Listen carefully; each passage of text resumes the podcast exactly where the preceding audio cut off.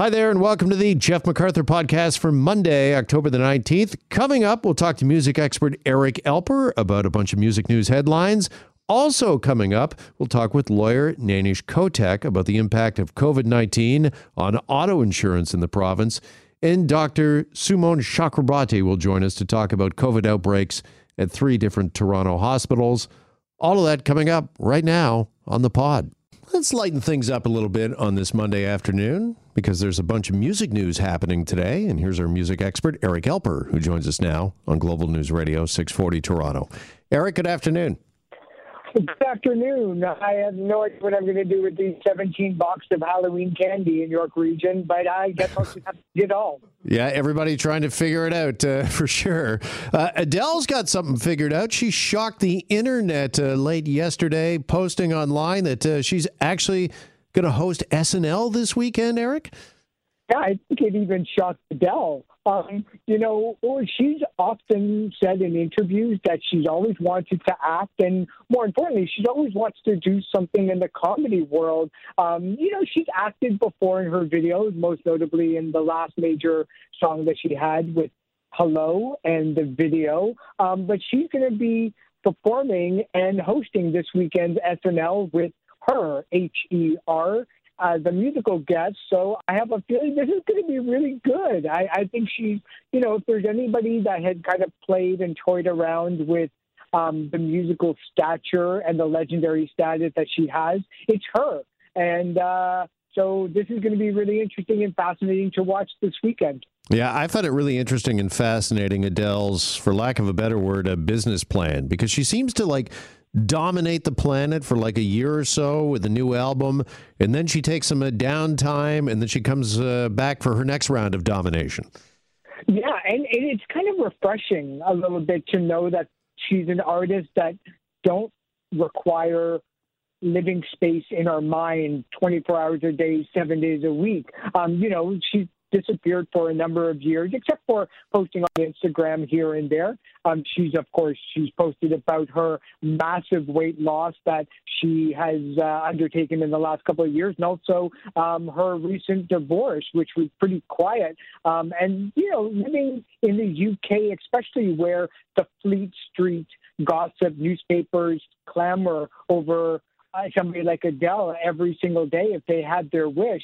Um, she kind of had a very much a low profile, but uh, uh, waking up to the news this morning, it's kind of got me excited about Saturday night. Yeah, absolutely. By the way, you can catch it on Global, of course, Saturday night at 11:30. Adele hosting uh, SNL, and she really seems to play by her own rules, uh, Eric, because I'm sure that, you know, the music business and executives would love a single, a new single every three, four months, and that's what a lot of artists do. But uh, again, she just really seems to have her own playbook where, listen, I'm going to release this uh, when I'm ready, and uh, the world uh, will be ready for it uh, as well.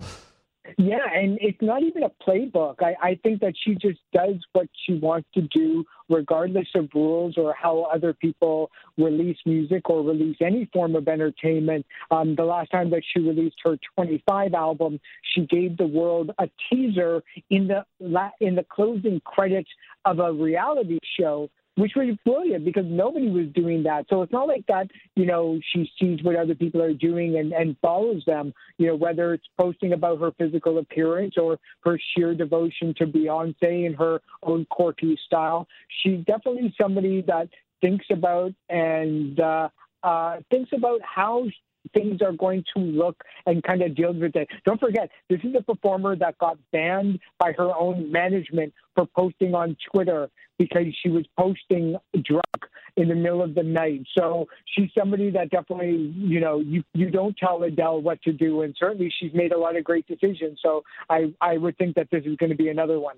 All right. Meantime, Fleetwood Mac's Rumours is back on the charts after a, uh, well, bit of a break a 42 year break. And it's all thanks, Eric, to a skateboarding TikTok video that went viral. I love this. You can the sound that you hear are marketing executives in big boardrooms in Toronto and New York and London tearing their hair out, wanting their own product and their own videos to go viral. And here comes along some guy from Indiana who um, being pulled on a skateboard, drinking from a bottle of ocean spray juice, and singing Fleetwood Mac's Dreams. Well, 250 million views later, the Fleetwood Mac album Rumours, where Dreams, the song comes from, is back on the Billboard Top 10 chart. It debuted went from number 13 to number 7 this week after a 42 year wait. Um, astounding. This is the stuff that you can't pay for. And in fact, Mick Fleetwood and Stevie Nicks of Fleetwood Mac have made their own tribute clips to the viral video. So that's when you know that things are getting very meta in the music world where people are parodying the parodying of a video that was just done for giggles, really. Yeah, and what does this say about music marketing moving forward? I mean, particularly TikTok's uh, influence here. I mean, are we seeing a bit of a uh, shift? Uh, used to be when rumors, you know, first hit their airwaves back in the mid late uh, 70s, it was music programmers and radio DJs that were picking songs to play over the airwaves that really influenced everyone. Well, now it seems like it's uh, shifted, and TikTok is uh, really speaking volumes when it comes to music and what people are listening to and buying. Yeah, and it doesn't even matter if you post a video and you're an influencer of 45 million followers on TikTok, or if you have four. Like the ability for you to post and cross your fingers and hope that other people see it is a lesson for a lot of people out there on social media, especially as the U.S. elections get very, very heated, is that you never know where your tweet or your post is going to land. Um, and it puts it puts the power not necessarily back because we never really had it, but it puts the power in everybody's hands so much so that you can actually create another wave of excitement over a song that came out back in 1977. It's kind of astounding. You know, I tell bands all the time, I don't know anything. I kind of know something, but I don't know how to make this video go viral. And they look at me like, oh, well, maybe you're not the right one. It's like, no, no, no. Like, nobody does. So I'm going to always bring up this example from forevermore on, you know, just never being able to quite know what's going to hit and why. Absolutely. All right, Fleetwood Mac's Rumours, one of, if not the best album of all time. And finally, NME, the music a trade pub- publication, they have just listed the top albums of the 1980s. Their number one pick the Joshua Tree from U2, which is a good album, and I love U2. I don't think I've seen any band more in concert than U2, Eric, but is the Joshua Tree really the best album of the 80s? I think it's one of those albums that put the seriousness back into rock and roll. It allowed rock and roll in the 80s to mean something again, especially coming off of Band Aid and Live Aid, where music truly and really changed the world, putting the emphasis on what was going on in Africa, raising hundreds of millions of dollars. And here along comes U2, who's kind of followed already with their debut album Boy in October that actually had a touchstone of political stances. Well, here's a song and an album called With or Without You that's a love song, and I still haven't found what I'm looking for. And then you have songs like Mothers of the Disappeared and Red Hill Mining Town, which touches on topics of crimes by dictatorships or the miners' strike, things that people in North America aren't really supposed to really know about or think about. But it was so big in terms of size, um, in terms of cinematography of an album. It was really, truly remarkable that this album never got made. And of course, it had that Canadian connection with Daniel Lanois from Hamilton, Ontario, producing it. I don't think it's the best album, to be honest with you. I still think it's either Songs from the Big Chair by Tears for Fears or Michael Jackson's Thriller from 1982. Yeah, I was going to throw out just one word thriller. after that, uh, I think we could we could argue about the rest, but probably Thriller the biggest and most influential of the 80s. As a matter of fact, I would say Thriller and Michael Jackson moonwalking during the Motown 25th uh, celebration.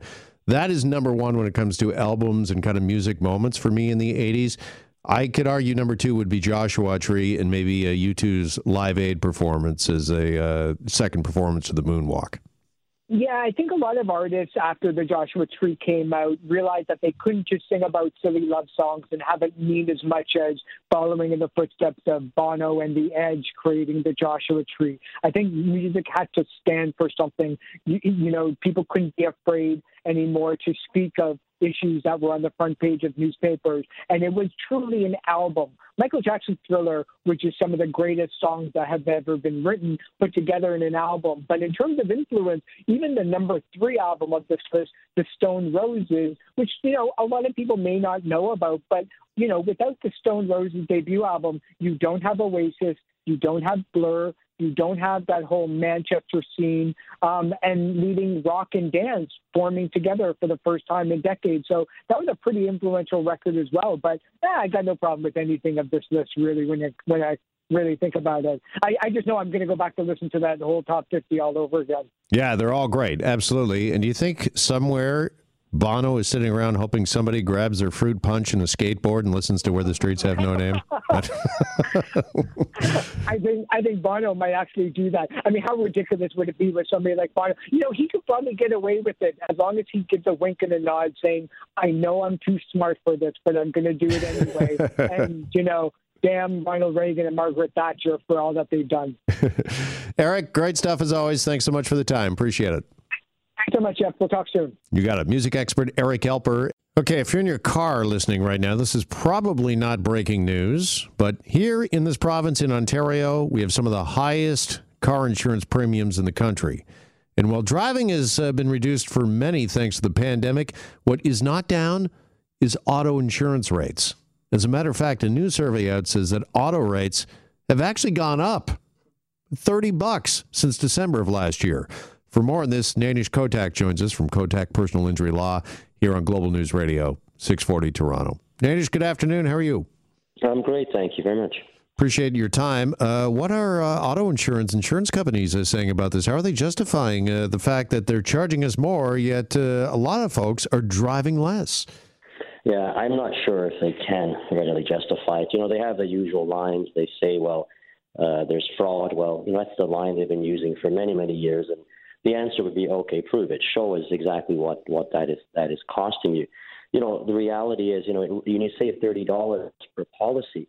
That amounts to a hundred and ninety-eight million dollar increase during COVID. So this is from December of 2019 until uh, mid, so June of 2020 despite, you know, you see in the uh, FSRA, Financial uh, uh, Services Regulatory Authority website, praising insurance companies for a billion dollars in rebates. But even with these alleged uh, rebates, which I, which I certainly haven't seen, um, the uh, premiums have gone up, and the stats are are very clear from MTO, Ministry of Transportation of Ontario, Ontario, that the claims are dramatically down. You know, for example, in April there was 4,812 claims. That means property damage, personal injury, or fatality as compared to the same in 2019 of 14,166.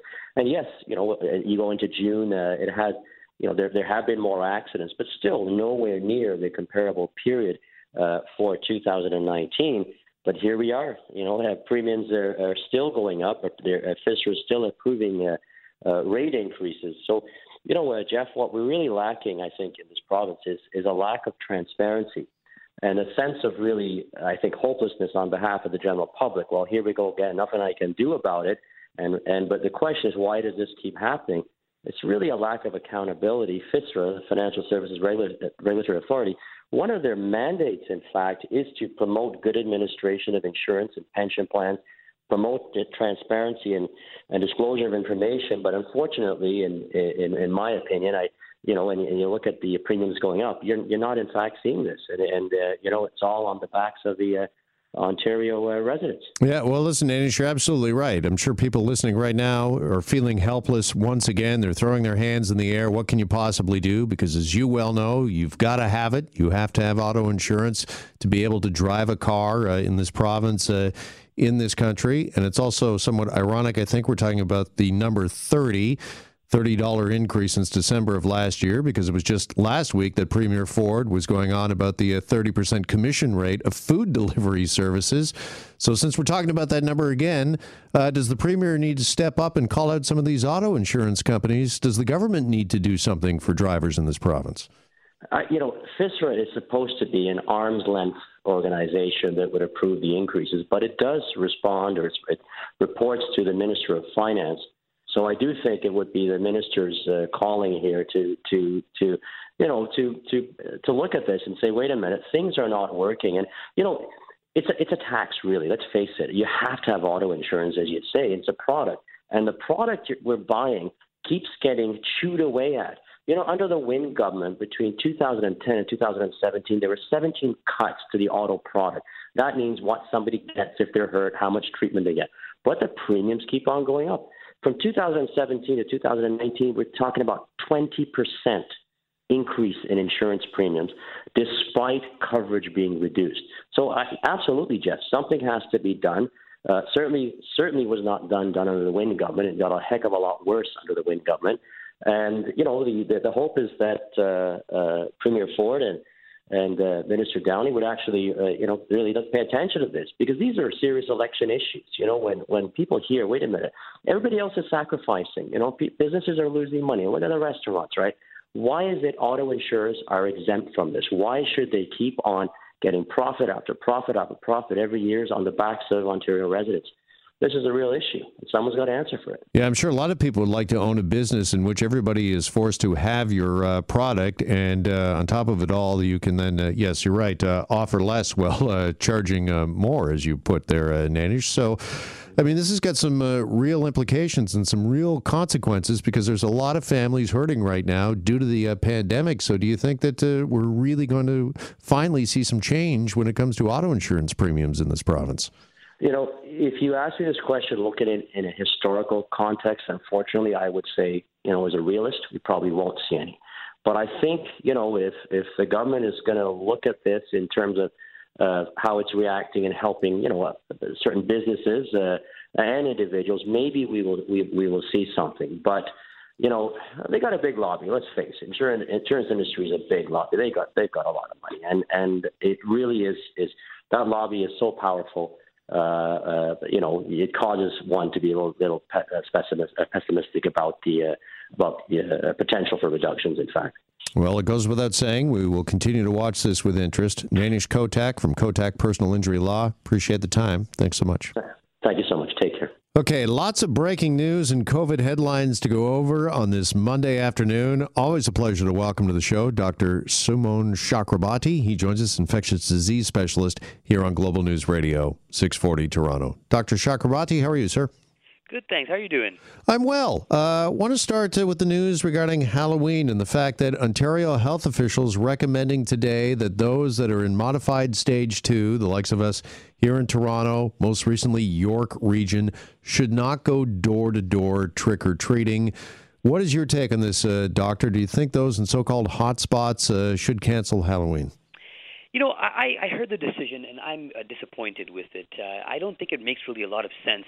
You know, maybe in a place where you're in a condo and doing indoor trick or treating, that's not going to be very safe. But outdoor trick or treating with kids, you know, it, there's certain things that we certainly can do to mitigate the risk. You know, stay with your family, don't go onto a crowded porch, you know, get your candy and get out of there. But I really don't think that uh, having to cancel it, or at least really recommending we cancel it altogether, is the, is the way to go here. The fact that uh, you know in neighborhoods it's outdoor. I mean, you mentioned uh, condos, and I know a lot of condos. As a matter of fact, I know my building does this. That they just hand out uh, candy uh, with the the door person uh, at the front. You don't go uh, floor to floor.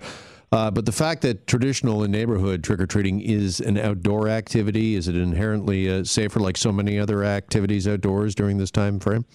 Absolutely, and this kind of uh, smacks to me of what happened before when they had the outdoor playgrounds closed. You know, to be fair, it was when we didn't know as much about the virus, but these things are very, very low risk settings.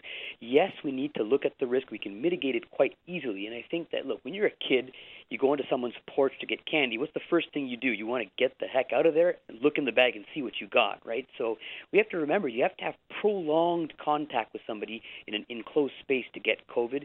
The you know one minute or less that you're on the, the patio, I don't think uh, uh, constitutes a high risk. Yeah, I wanted to ask you too about the parallel because I've got several emails from listeners this afternoon, Doctor, comparing door to door trick or treating to drive throughs and that they're still open. Essentially, they're passing you things through the window into your car. Is there any difference uh, between the two? That's a good comparison, actually. And I would say that uh, again, the risk is is small to none.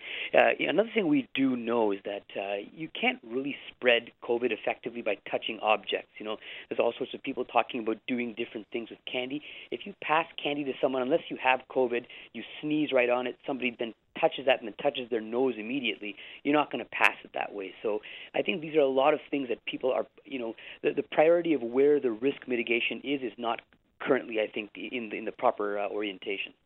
All right. Meantime, the other big headline is the fact that there's COVID outbreaks at not one, not two, but three Toronto hospitals that we're dealing with uh, currently. What does this mean, doctor, for these hospitals and for the healthcare system overall? Yeah, nobody likes hearing about these outbreaks, but you know the hospitals are the epicenter of where these uh, cases are going to go. So occasionally you will see them. It is an indication, though, that we know that we've had increasing community spread, especially in the GTA. So that's a reflection of that. If there's any one bright spot to it, is that look, we have really, really good protocols in the hospitals. These cases were identified quickly, and the transmission chains were uncovered, and they're working right now to get to the bottom of this. So it should be dealt with quickly. The system works, but you know we don't want to be seeing this, and it, it is a kind of a wider indication that yeah, COVID is back in uh, especially the GTA, and uh, it's a good thing that we're having measures right now to bring that down. Yeah, I've uh, read that this afternoon as well, and maybe you can kind of connect the dots for me and others. Why is the fact that we've had outbreaks in a couple of different hospitals in the Toronto area? Why is that an indicator that uh, perhaps we're seeing wider community spread? Well, if you look at usually hospitalizations of multiple COVID patients, that's indicative that there's more COVID happening in the community. Is it's a lagging marker. So let's say if you have more uh, increased the number of COVID in the community, eventually some of those people are going to get sick enough to come to hospital. Hospital is a lagging marker. So if you're starting to see that, it means that there's COVID burning in the community. And I can tell you from across the, the province, we are seeing slow but steady increase in hospitalizations, and this is the reason why we're starting to see you know restrictions happening uh, mainly in the GTA for now, but we might see some more in other places in southwestern Ontario. All right, Dr. Chakrabarti, I'm completely out of time, but thank you as always uh, for yours. Good to talk with you again, and we'll talk soon. Thanks for having me. Take care. You as well. Dr. Sumon Chakrabarti with us this afternoon. And just a reminder that you can listen to the show live weekday afternoons from 1 till 3 Eastern. Just tune in at 640toronto.com. Also, find us on Spotify, search my name, Jeff McArthur, or download us wherever you find your favorite podcasts.